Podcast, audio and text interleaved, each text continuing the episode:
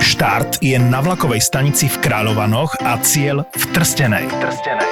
Budú cyklisti rýchlejší ako legendárny vlak Oravka? Urob si výnimočný víkend na Orave a zaži unikátne preteky Faster than a Train. Faster than a Train. V sobotu 24. júna. Prihlášku do pelotónu nájdeš v popise tejto epizódy alebo na Faster than a Train SK. Podcasty by ZAPO a podujatie Faster than a Train ti prinášajú SPP a Železničná spoločnosť Slovensko. 15 elitných hasičov vyskočilo z lietadla s padákom a boli vysadení do oblasti Rokliny Men, kde mali uhasiť lesný požiar, ktorý spôsobili blesky deň predtým.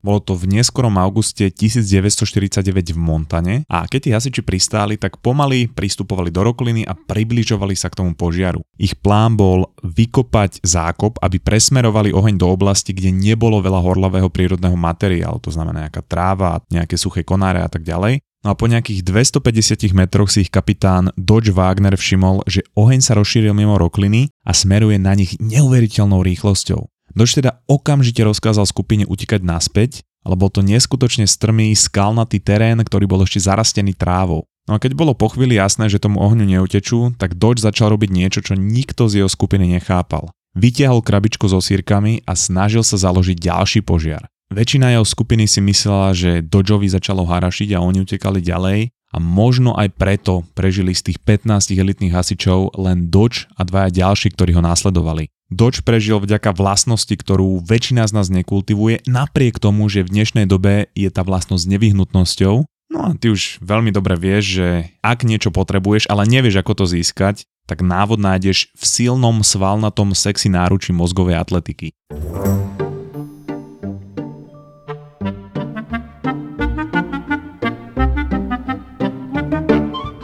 Príbehom z úvodu začína kniha Think Again od Adama Granta, alebo teda po slovensky Ešte si to premysli, čo je preklad rovnako lichotivý asi ako keď sa ti v deň, kedy máš ísť na nejaký event, urobí nádherný jebák na tvári. Ja ti samozrejme poviem, prečo bol schopný Dodge prežiť a ako to urobil, ale na to, aby si si s tým príbehom spojila tú podstatnú myšlienku, ktorú ti chcem odkomunikovať, tak si to najprv musíme celé rozobrať. Think Again je totiž kniha, ktorá je v podstate o kritickom myslení a ty veľmi dobre vieš, že ľudí na Slovensku, ktorí kultivujú kritické myslenie je približne rovnako ako ľudí, ktorí používajú stále fax. Think Again je ten typ knihy, ktorá ti 90% tej dôležitej správy povie v názve tej knihy. A je to metaforicky povedané meeting, ktorý mal byť len e-mail. Adam Grant ti naservíruje zo pár dobrých myšlienok a k tomu ti servíruje galón sviečkovej omáčky ako dezert 69 kg cukrovej vaty, ale napriek tomu si myslím, že stojí za to si tú knihu prečítať, takže odkaz na knihu ti hodím do apky Toldo. Ale keď sa teraz vrátim k Dodžovi, tak aj keď ešte nevieš všetky detaily toho príbehu, tak je dôležité si uvedomiť, že pri akutnom strese väčšinou preberú kontrolu naše naučené reakcie. Evolučne celkom výhodný mechanizmus, keďže sme sa opakovane mohli ocitnúť v rovnakom nebezpečenstve alebo situácii a tieto automatické reakcie nám a našim predkom vo väčšine prípadov zachránili život. Čiže keď je niekto elitný hasič, tak touto reakciou je oheň uhasiť a nie začať zakladať nový. No a Dodgeovi zachránilo život práve to, že potlačil svoje automatické reakcie. My naše automatické reakcie ale nezapíname len ak niekde horí alebo nás naháňa nejaký predátor, ale robíme to aj pri situáciách, kedy máme pocit, že na nás niekto útočí. Môže to byť pri výmene názorov, môže to byť v situácii, kedy na nás niekto kričí, alebo v situácii, v ktorej sa cítime nepríjemne. To sa stane potom taká vec, že hodinu sprche premýšľaš o tom, čo si mohol alebo mohla povedať kolegovi, s ktorým ste sa hádali o tom, či je fakt stále dobrý spôsob komunikácie. Napadnú ti fantastické argumenty a v hlave si prehrávaš to, ako by tá výmena názorov prebiehala, kebyže to povieš. V každom prípade už sa rozprávaš len sám alebo sama so sebou ako psychopat. Ten človek je niekde inde a ty sa vracieš do hádky a spôsobuješ si ďalšie utrpenie. Každopádne podobných automatických situácií a reakcií máme v našom živote dosť a veľakrát nás môžu paralizovať v dôležitých situáciách, môžu nám sabotovať vzťahy, spôsobovať výčitky, dostávať nás do problémov alebo nás doslovne inak popáliť. Byť ale schopný potlačiť svoje automatické reakcie nie je možné bez nejakej formy tréningu. Áno, ono by bolo fantastické, kebyže to funguje tak, že vypočuješ si túto epizódu a počuješ to v teórii a to ti stačí na to, aby si to potom v kritickej situácii dokázala alebo dokázala potlačiť. A to je ako keby profesionálny tanečník pozrie video tanca, ktorý neovláda, povedzme nejaký foxtrot, ale z toho videa ho na prvýkrát fantasticky zatancuje. V skutočnosti je to skôr ale tak, že to musí urobiť tisíckrát na tréningu a automatizovať tie pohyby, držanie tela a iné elementy toho tanca, aby bol schopný to previesť pri výkone. No a rovnako to platí aj pri ovládaní automatických reakcií. Pretože ak ich nedokážeš ovládnuť, tak trpí aj tvoja schopnosť kriticky myslieť. Úplne bežný príklad, mám kamoša Čecha, ktorý nečíta knihy a ja sa mu snažím prezentovať benefity čítania, hovorím mu o tom, aký mali dopad knihy na rozvoj našej civilizácie a hovorím mu o celej tej zaujímavej histórii kníh.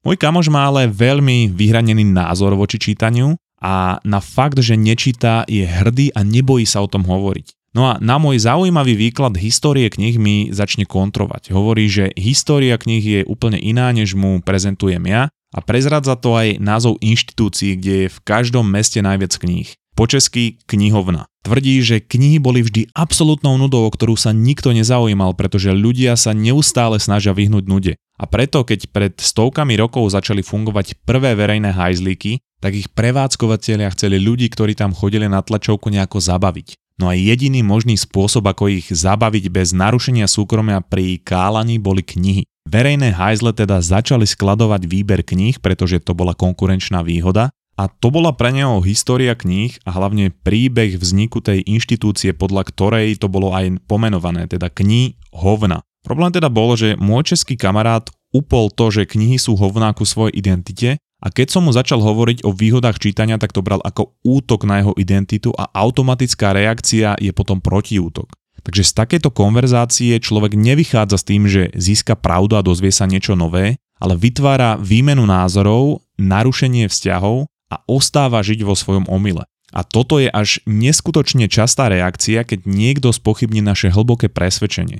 Berieme to ako útok a vtedy sa uzatvárame namiesto toho, aby sme boli otvorení diskusii. Technický termín pre tento náš prejav je totalitariánske ego. Jeho úlohou je ignorovať informácie, ktoré sú ohrozujúce pre našu identitu a to je celkom užitočné, keď niekto zautočí na našu inteligenciu alebo na náš výzor a iné nemenné súčasti našej osobnosti, pretože takéto osobné útoky ohrozujú rozbitie aspektov našej osobnosti, ktoré sú pre nás dôležité a bolo by komplikované ich meniť. No, komplikované. Samozrejme, totalitariánske ego nepočítalo s tým, že si môžeš dať urobiť káčerie pisky, umelé riasy, napichanú bradu, čelo a lícne kosti, umelé cecky, liposukciu alebo ponovom aj riť, ale totalitariánskemu egu to je jedno. Ona sa bude stále staviať do role bodyguarda našej mysle a ochraňuje nás často aj seba klamom.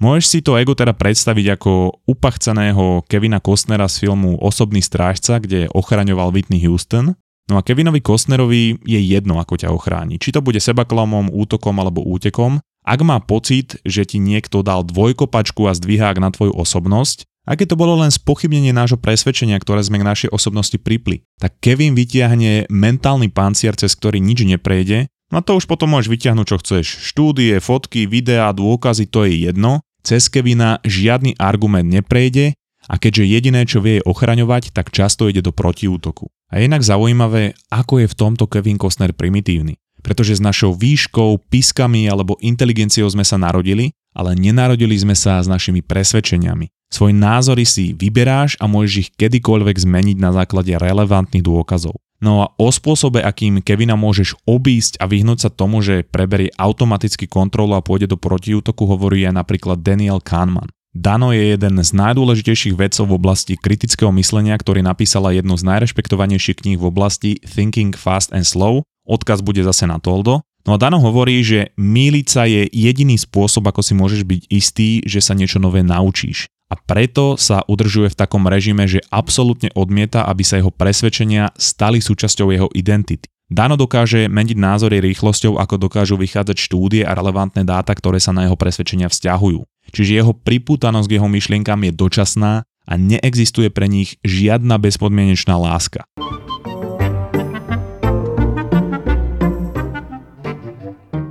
Keď chceš mať fantastický zvuk, ako má v podcaste Mozgová atletika, tak väčšine ľudí je jasné, že najkvalitnejšie zvukové vybavenie nájdeš u našich parťákov v muzikery. Čo ti ale možno až tak jasné nie je, je to, že muziker ti môže pomôcť aj v prípade, že chceš žiť rovnaký zdravý životný štýl ako my mozgoví atléti. No a v muzikery majú fantastické outdoorové alebo bajkové vybavenie, ktoré ti nielenže umožní žiť rovnaký životný štýl ako my, ale ešte začneš aj lepšie chápať naše otrasné vtipy. Choď na muziker.sk alebo do odkazu v popise epizódy, začni outdoorovú sezónu s muzikerom a premeň sa na mozgového atléta.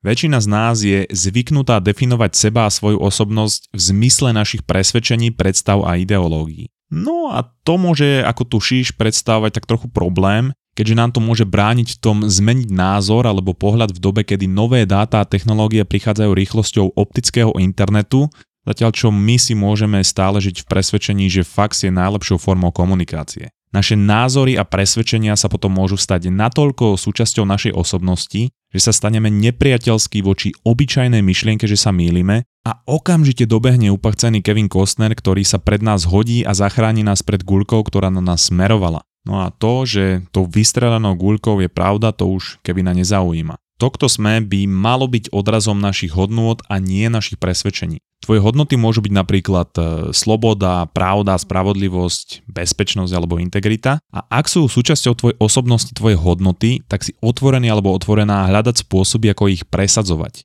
Príklad, chceš policajta, ktorého osobnosť je založená na hodnote spravodlivosti, alebo na tom, že je volič Kotlebu. V jednom prípade bude otvorený hľadaniu spôsobov, ako spravodlivosť presadzovať tým najlepším spôsobom a pri druhom bude ohrozený pri akejkoľvek forme nesúhlasu s jeho presvedčeniami a preferenciami. Rovnako sa to dá aplikovať na učiteľa, lekára, politika alebo tvojho partnera. To, že upneme názory, presvedčenia alebo ideológiu našej osobnosti nám bráni vidieť, kedy sú naše názory mimo a kedy je dobrý čas ich prehodnotiť. V zásade to je o tom nebrať to, že som sa mielil ako niečo katastrofické a ako zradu seba samého, ale ako proces učenia niečoho nového a proces rastu. No a teraz na Toldo bude bonusová epizóda o tom, ako veľmi úspešní ľudia, ktorí prestali prehodnocovať, na to extrémne doplatili. V jednom prípade to bol Steve Jobs, ktorý vďaka tomu, že neprehodnotil, zomrel. A v druhom prípade to je Jordan Peterson, známy psychológ, ktorého som často spomínal, ktorý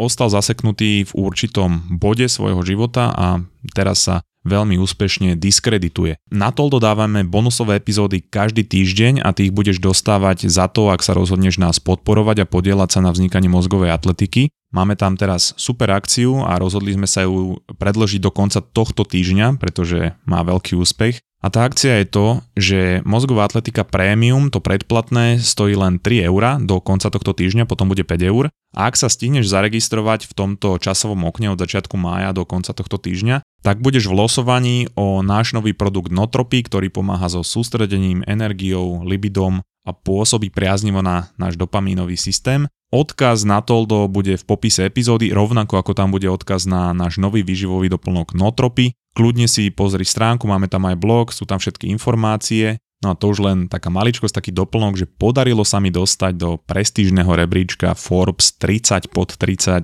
2023, to znamená 30 úspešných mladých Slovákov pod 30 rokov. A viacej o tom rozprávam tiež v bonusovej epizóde a rozprávam o nástrojoch a faktoroch, ktoré nám umožnili dostať mozgovú atletiku do bodu, že si ju všimli aj ľudia z Forbesu.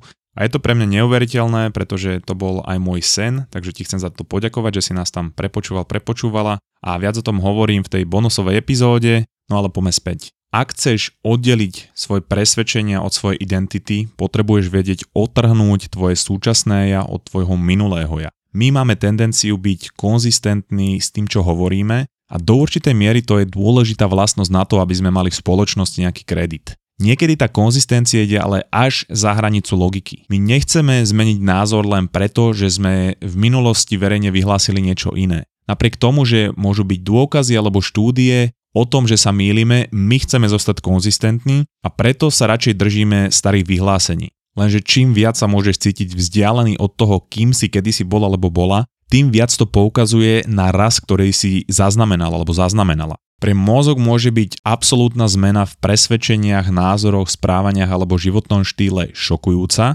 pretože náš mozog má rád stereotyp, ten pre neho znamená bezpečie a preto nové cesty a diskomfort a nový štýl života pre neho znamená ohrozenie života alebo nebezpečenstvo. Ak si ale dokážeš vytvoriť súvislý príbeh o tom, ako si sa dostal alebo dostala od osoby, ktorou si kedysi bol, bola a ktorou si teraz, tak to je pre mozog priateľné. A aj štúdie ukazujú, že ak sa ľudia dokázali dištancovať od svojho minulého ja, tak boli menej depresívni počas toho roka merania. No a my sa tak často upíname k chybám, ktoré sme urobili v minulosti. A tu je treba si uvedomiť, že tie chyby ťa nedefinujú. Môžeš to brať ako lekcie, ktoré ťa formovali do lepšej osoby, ktorou si teraz. Čiže keď sa k ním stále vracaš, tak sa nestávaš lepšou osobou, ale vraciaš sa k osobnosti, ktorá tú chybu urobila. Preto aj pre mňa uh, najväčší pocit pokroku je, keď si vypočujem nejakú našu staršiu epizódu a poviem si, že ježiš, to je otrasné, že teraz už by som to spravil úplne inak. A to mi hovorí, že som sa v robení podcastov niekam posunul. A keď sa náhodou niekedy zapne prvá epizóda, tak ju musím do 30 sekúnd vypnúť pretože už to nedokážem počúvať. To je ako keby ti niekto ukázal video z obdobia, kedy si mal alebo mala 15 rokov. Preto keď sa pozrieš na svoje minulé ja a hovoríš si, že Ježiš, ale som bol alebo bola tupelo, tak to je dobre, pretože to poukazuje na tvoj progres. A toto je aj dôvod, prečo sa ľahko vytočíme, keď sme po dlhšej dobe znova s rodinou. Cez nejaké sviatky alebo cez Vianoce. Ty už si žiješ nejaký svoj život a rastieš ako osobnosť ale tvoji rodičia ťa vidia stále ako človeka, ktorým si bol alebo bola, keď si od nich odchádzal alebo odchádzala. A presne preto tak tebe aj pristupujú a to ti komunikuje, že si v očiach tvojich rodičov neurobil alebo neurobila žiadny progres. Oni k tebe pristupujú ako k 15 alebo 20 ročnej osobe, ktorá od nich odchádzala a tá osoba je v tvojich očiach hlúpa, pretože ty si už niekde inde a preto ťa to tak rozčuluje. Ja som napríklad odchádzal do Kanady počas pandémie a bol som pre každú party, bol som nezodpovedný, bol som alkoholik a vždy, keď sa chceli z niekto baviť, tak sa úplne v pohode mohol na mňa spolahnuť. Rok v Kanade ma ale trošku transformoval, prestal som piť, našiel som si projekt, ktorý bol mojou prioritou a to zmenilo aj iné časti mojej osobnosti. Keď som sa ale po roku vrátil, tak ľudia ku mne pristupovali ako k tej osobe, ktorá odchádzala. A ja som sa cítil niekoľko mesiacov príšerne, cítil som sa izolovaný, ako keby som tam za ten rok neurobil žiadny progres. Nevybral som si ale tú cestu ísť ku svojmu starému ja, ale vybral som si cestu ukázania tým ľuďom, kým som teraz, aké to bolo dosť komplikované. A preto keď sa vieš odosobniť od toho, kým si bol alebo bola, a vieš sa odosobniť od svojich chýb a od svojho minulého ja, tak vieš, že niekam rastieš a spolu s tvojim rastom sa menia aj tvoje presvedčenia. Čiže ty môžeš brať svoje minulé ja ako nejakú inú osobu, ktorá mala iný život a iné presvedčenia, než máš teraz ty. A keď sa ti to podarí, tak aj tvoj Kevin Costner nebude taký upachcený a defenzívny, ale bude ti spievať pri prehodnocovaní tvojich presvedčení I will always love you ako Whitney Houston, ktorú ochraňoval. No a keď sa ti podarí tento proces prehodnocovania zakomponovať do svojho života a budeš to trénovať, ako som hovoril na začiatku, tak ti to môže pomôcť kompetentnejšie konať aj vo vyhrotených situáciách, ako to pomohlo Dodžovi Wagnerovi, ktorého som spomínal na začiatku podcastu v tom príbehu. Jeho automatická reakcia bola utekať pred požiarom. Keď ale stihol prehodnotiť to, čo považoval za prirodzené, tak si uvedomil, že všetci utekajú s plným vybavením, náradím a vecami, ktoré mali viac ako 10 chýl. Rozkázal teda svojej skupine, aby odhodili všetky veci, no a keď videl, že pred ohňom neutečú, tak skúsil prehodnotiť útek a skúsil inú stratégiu. Spálil to, čo bolo palivo pre blížiaci sa oheň, teda vytiahol sírky, aby spálil tú suchú trávu a tie konáre, čo boli naokolo a potom si do tej spálenej oblasti ľahol a zakryl si ústa mokrým servítkom a takto tam počkal, kým ten oheň nespálil všetko, čo tam bolo horlavé a išiel ďalej. Dodge dokázal prehodnotiť svoje automatické reakcie a presvedčenia a našiel stratégiu, ktorú nikto iný nevidel. Čiže prehodnocovanie ti môže pomôcť nachádzať nové riešenia na staré problémy a použiť staré riešenia na nové problémy. Je to perfektný spôsob, ako sa dozvedieť viac od ľudí naokolo a žiť život s menej výčitkami. Medzi rokmi 90 a 95 podobne zhorelo 23 elitných hasičov. Keď väčšinu z nich našli, tak mali na sebe celú výstroj, sekeru a dokonca niektorí držali stále aj pílu. Keby to všetko odhodili, tak by sa vedeli pohybovať o 15 až 20% rýchlejšie. No a my síce nemáme za sebou horiace plamene a na sebe ťažké náradie, ale rovnako ako hasiči máme nástroje, ktorých sa nevieme zbaviť a aj keď si to možno neuvedomujeme, tak to, že ich nevieme prehodnotiť a opustiť, nám môže výrazne obmedzovať cestu vpred rovnako ako tým hasičom.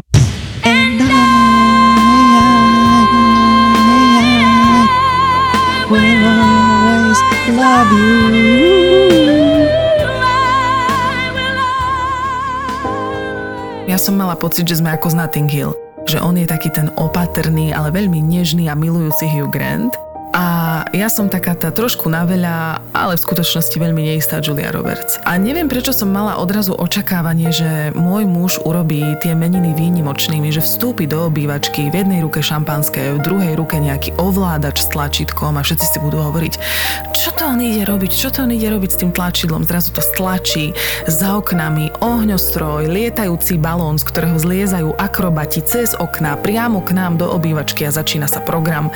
Ja sedím niekde v rohu v bielých saténových priliehavých šatách podopieram si tvár iba tak ako rukami, aby každý videl, že mám také štíhle predlaktia a on odrazu povie všetko najlepšie miláčik. A všetci na mňa povedia si, tak táto teda vyhrala. Máme pre vás nové epizódy Veselej pani. Podcast, ktorý mal dlhú pauzu, je späť. Veselá pani je späť. Rozmrazila som to bravčové stehno. Už bolo rozmrazené. Vôbec sa mi nechcelo do toho stehna púšťať. Vôbec sa mi nechcelo s tým mesom som babrať. Aj napriek tomu som ten obed robila. Pričom viem, že pri mojom varení platí jediné pravidlo. Nevar, ak máš byť potom pizda. Veselá pani je späť.